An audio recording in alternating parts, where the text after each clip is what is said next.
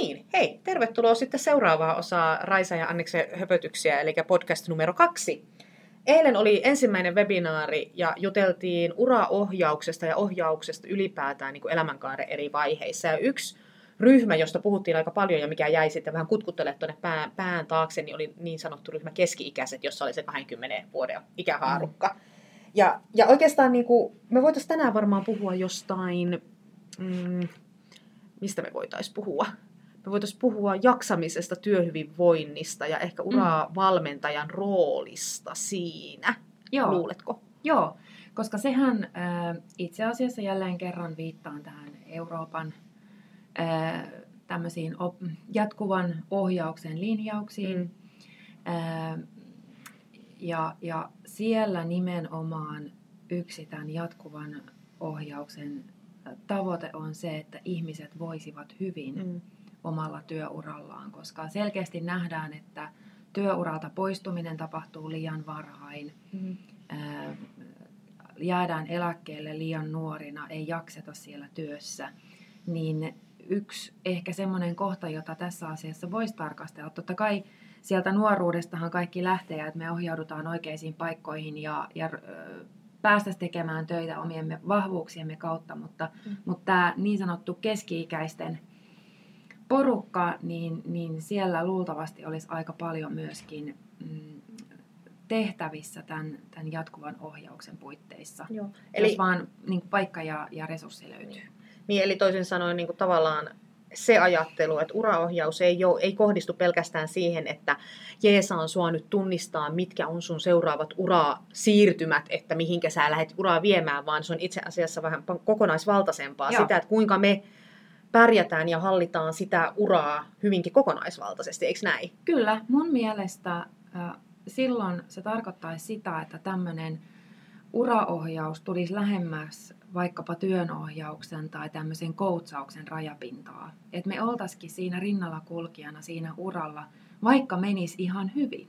Mm. Et kun me muistetaan myöskin se, että, että, että siinä missä rankat tapahtumat ja kriisit ja negatiivinen stressi uuvuttaa ihmisiä, niin myöskin se, että uralla menee hyvin ja vaikka vähän lujaakin, niin sekin itse asiassa uuvuttaa ihmisiä. Mm. Ja sitten kun me mietitään sitä sitä keski-ikäisten porukkaa, missä tällä hetkellä esimerkiksi työuupumus on oikeasti mm. niin kuin iso, iso haaste ja kysymys, niin, niin, niin kyllä mä niin kuin miettisin sitä, että mitä me uraohjaajina voitaisiin siinä tehdä. Joo, toi on mun mielestä tosi tärkeä huomio ja, ja ehkä niin kuin vähän liian vähälle huomiolle jäänyt on toi, että kun sä, oot, sä suhtaudut intohimolla sun duuniin mm. ja sä, sä haluat kehittyä siinä, sä haluat viedä asioita eteenpäin, sä identifioidut aika paljon sen työn kautta, niin se on mm. niin kuin, tavallaan, sehän on hieno homma, mutta se uuvuttaa ihan yhtä lailla, että se keho ei tunnista sitä, että tuleeko se stressi mistä, mistä lähteessä. Se tietää, että sä käyt ylikiekoilla. Niin miten tota, mitä, olisiko sulla jotenkin, mä jäin miettiä sitä, että olisiko jotain tämmöisiä voimavaraistavia keinoja, tai onko tämä voimavaraistaminen jotenkin voisi olla tässä semmoisessa roolissa, siis että mitä, vois, mitä uraohjaaja voisi tehdä?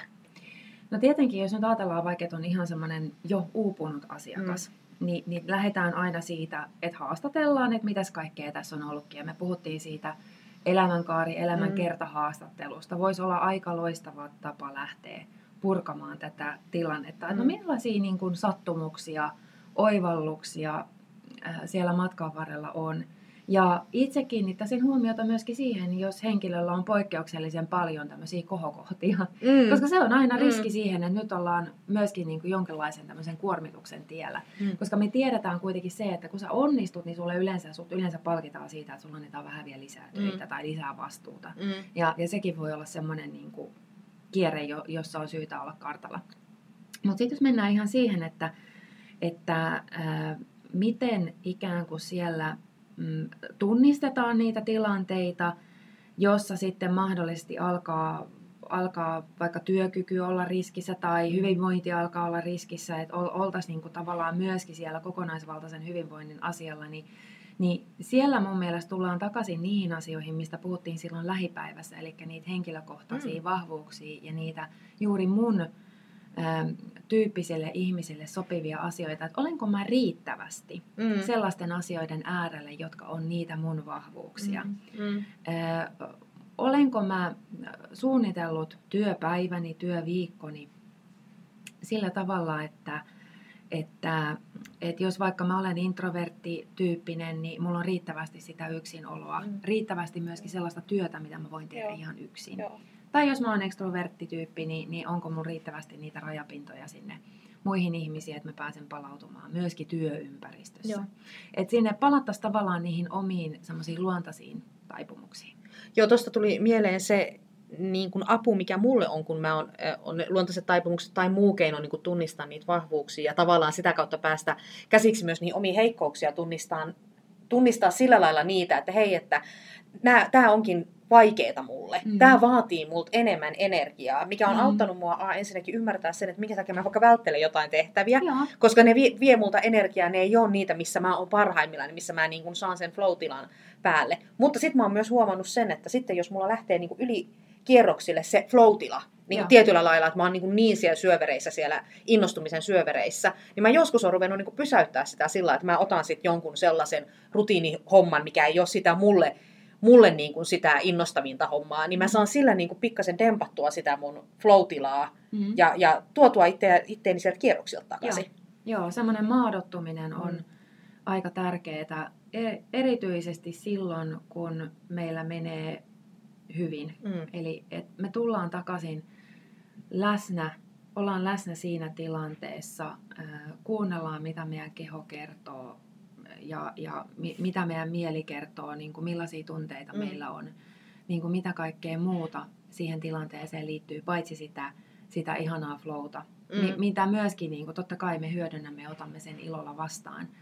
Mutta että, että me oltaisiin läsnä itsellemme, niin se on varmaan, tai se on mun työnohjaajakokemuksen perusteella yksi merkittävimpiä syitä siihen, miksi meillä on tällä hetkellä aika paljon ihmisiä työuupumuksen kourissa. Mm. Toi kuulostaa siltä, että se tasapaino, mm. että on se sitten negatiivista stressiä tai positiivista stressiä, niin tavallaan se tasapaino sen kanssa, että sä, sulla on niitä stressaavia hetkiä, mutta sitten sulla on sitä mm. niin kuin rentoa hetkiä, sitä, mistä sä mm. lataudut, missä sä pääset niin kuin kiinni. Niin sillä mm. tavallaan ainakin jollain lailla ennen, niin kuin tässä vaiheessa, kun ei vielä ole, en ole vielä työuupunut, niin nyt tässä se on se Joo. mun työkalu, niin jolla mä niin kuin varmistan Joo. sitä, että, että mä jaksan sitten Joo. myös tässä tämmöisessä asiantuntijatietotyössä. Joo, mm. ja esimerkki, siis hyvä esimerkki siitä, että mulla oli, oli uraohjauksessa mies, joka on, tota, äh, on nyt työttömänä ja miettii seuraavaa urasiirtoa. Hän oli aivan väsynyt. Ja, ja ensin tietenkin munkin ajatus oli se, että, että, hän, että hän oli niin rankka se, se he, niin kuin työhistoria, mikä nyt sitten mm. päättyi. Mm. Et, et se, mutta et ei lainkaan, vaan, vaan itse asiassa hän väsyi siitä, että hänellä ei ollut riittävästi nyt tekemistä. Niin, eli, eli sekin on stressi. Hän piristyi sillä, kun tehtiin aika tarkkaakin suunnitelmaa siitä, että mitä kaikkea hän ryhtyy Joo. nyt tekemään tämän työllistymisensä eteen ja, mm. ja asetettiin sinne konkreettisia tavoitteita.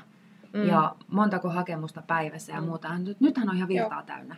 Joo, no toihan on siis tavallaan tämmöisen niin opettajan roolista, jos nyt ajattelen tätä asiaa, niin ne, ne hetket, kun on hirmu vähän opetusta mm. niin kuin mun työssä, mm. niin kun sitä on ehkä kerran viikkoon joutuu pinnistelemään, niin, niin sitten tuntuu, että kaikki muutkin jutut laahaa. Sitten kun mm. on niin kuin enemmän niin kuin tavallaan toi just, että kun siinä on riittävästi tekemistä, niin sitten ikään kuin kaikki ne muutkin jutut menee Joo. eteenpäin. Joo. Mutta että jos, on, jos on liian paljon, niin, niin on, ainakin mä olen sen mm. tyyppinen ihminen, että mä jotenkin Joo. siitä kanssa lamaannun tuolla lailla. Mm. Eli tämmöinen uraohjauksellinen neuvo olisi voinut olla minulle jossain vaiheessa hyvinkin arvokas. Niin, mm. niin. Ja, ja silleen, että, että tosiaan musta tämä on se juttu, että millä me saatais, mm, mä uskon, että me kaikki, jotka nyt mm. tässäkin asiasta keskustelemme ja sinä siellä, joka, joka tässä meidän pöydästä kuuntelet, niin me ollaan niitä, jotka mietitään tätä uraohjaamista semmoisena aika moni tahoisena, monimerkityksellisenä mm. työnä, merkittävänä työnä, ihmisen rinnalla kulkemisena – mutta miten me saataisiin tämä asia iskostettua myöskin laajempaan kontekstiin. Ja, ja sitä kautta niin kuin tällä huipulla osaamisella, mitä, mitä uraohjaajilla, uraohjausta tekevillä ä, ammatillisilla opettajilla, me saataisiin se myöskin sinne niiden keski-ikäisten saataville, niin kuin todettiin, jotka ei ole tottunut mm. siihen, e, että, että he ovat ohjauksessa. Joo, että joku auttaa. Että joku voisi mm. auttaa ja mm. mitä kaikkea se mahdollistaisi, niin kuin lyhytkin kohtaaminen – vaikkapa elämänkaarihaastattelun puitteissa, niin, niin kuinka paljon se voisi antaa sille ihmiselle ja kuinka pitkälle se voiskaan kantaa, niin mun mielestä se on niin kuin tosi mm. herkullinen ajatus ja jotenkin semmoinen, että mä haluaisin, että sen äärelle me vähän pysähdyttäisiin ja mietittäisiin, että miten me sitä mahdollistetaan omassa työssä. No hei, tässäpä kysymys teille kuulijat siellä, että miten, mitäs ajatuksia tästä heräs, miten te mahdollistaisitte tätä, mitä Raisa tuossa justi linjasi, niin, niin siinä omassa työssä? Miten mm. me pystytään vaikuttaa siihen, että työelämä ylipäätään voi paremmin?